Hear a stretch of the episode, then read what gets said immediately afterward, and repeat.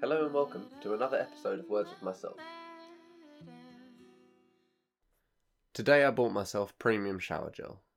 It smells amazing, feels incredible, and makes me happy every time I take a shower. This may not seem like a big deal to many of you, but it signifies a significant growth of character for me. Previously, taking a shower was a mandatory task of practicality, not an activity of leisure. I'd go through the ritual of getting myself clean, drying off as quickly as I could, and rushing to the next task of the day. The thought of actually enjoying a shower was a foreign concept to me, and this was a running theme in my life. I thought that every task I had to do, I had to suffer or make difficult for myself or painful or uncomfortable, because I thought that's what the male experience was. The male experience was being a warrior, being tough, viewing life like a battle, fighting my way through each day. To me, I viewed allowing myself to be comfortable and pleasure as a weakness. And while this may not happen on a conscious level, it was always there in the back of my mind, preventing me from enjoying something like a shower, nice smells, or anything that I viewed as unmasculine. And even though it may happen to varying degrees, many of us will experience this kind of conflict within ourselves throughout our lives if not properly addressed. This can be your surroundings growing up and the kind of influence your environment had upon you, from the way you were brought up to the movies you watch. It all distills down and influences what we view a male archetype and a female archetype as being. But what I later grew up to understand was that the path to healing entails embracing duality. And through many different cultures, this has got many different names. It could be left brain, right brain, Shiva and Shakti, masculine and divine feminine, sun and moon, yin and yang, and most religious or spiritual practices recognize the importance of embracing both sides, both energies. The further we distance ourselves from the center of the two energies, the less balance we have, and balance is key. For the sake of simplicity, I'll refer to it as feminine and masculine. This is not the same as male and female. There are men with feminine cores and women with masculine cores. Your core is your central energy, the most dominant side within you. The masculine, or sun, refers to logic, reason, loyalty, and strength. The feminine, or moon, refers to intuition, nurturing, healing, expression, and wisdom. Rather than play out this idea that we must stick to our cause or stick to one side, one energy, we must recognize that this is completely inaccurate. We only adopt these roles because we have learnt to.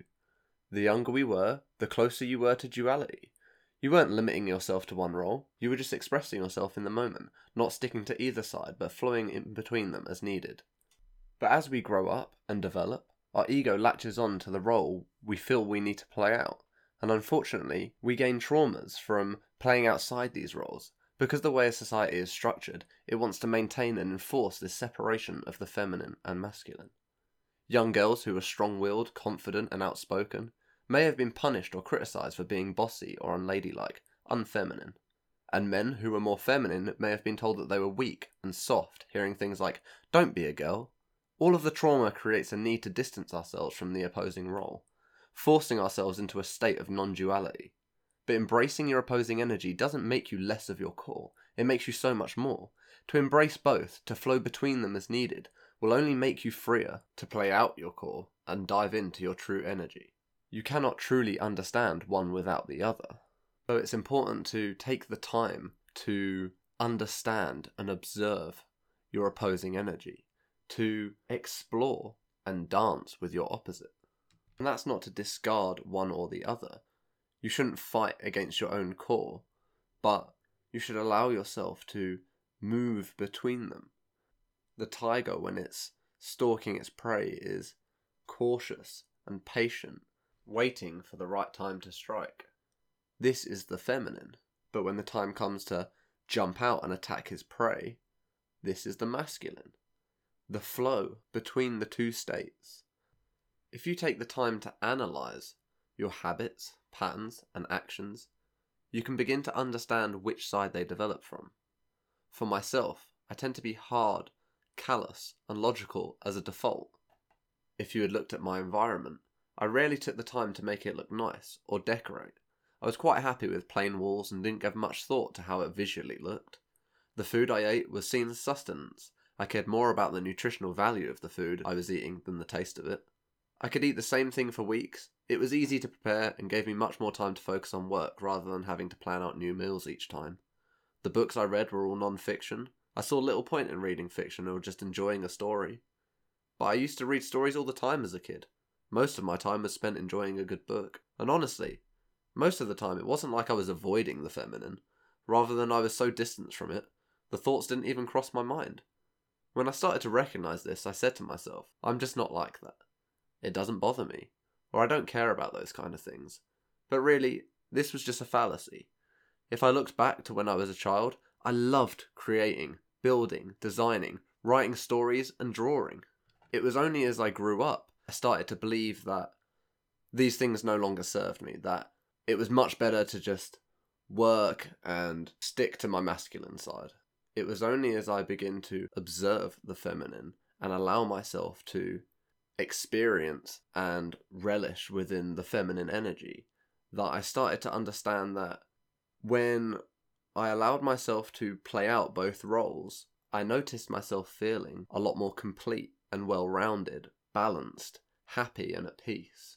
I could go to Brazilian Jiu Jitsu, release a bunch of masculine energy, come home, allow myself to enjoy a nice long shower, and begin to recover. And I felt so much better that when I would go training again, I would be able to more fully experience and express that masculine side. When you begin to embrace duality, you live life more fully. You begin to play both parts, both roles, and experience things from different points of view and unlock characteristics of yourself that you may not even have known that you ever had. I began to start writing and getting into art. I was much stronger because I gave myself the time to recover. I felt good when I got home because I had plants and nice things around me and it looked nice, it felt safe. And these were things that I never allowed myself to experience, that I thought that they weren't a part of the role that I was playing, that they didn't belong in my life, that I wasn't supposed to feel those kind of things. And although I've spoken mostly about my point of view from the male experience, the female embracing the male side is just as important. Allowing yourself to feel strong and in control, flowing into the logical and analytical ways of thinking, doing activities that are deemed as typically male, again, embracing both sides. Heal your traumas and free yourself from others' judgment and allow yourself to flow between different states, different energies. Relish in all life has to offer. Embrace your core, but do not confine yourself to it. Thank you for listening.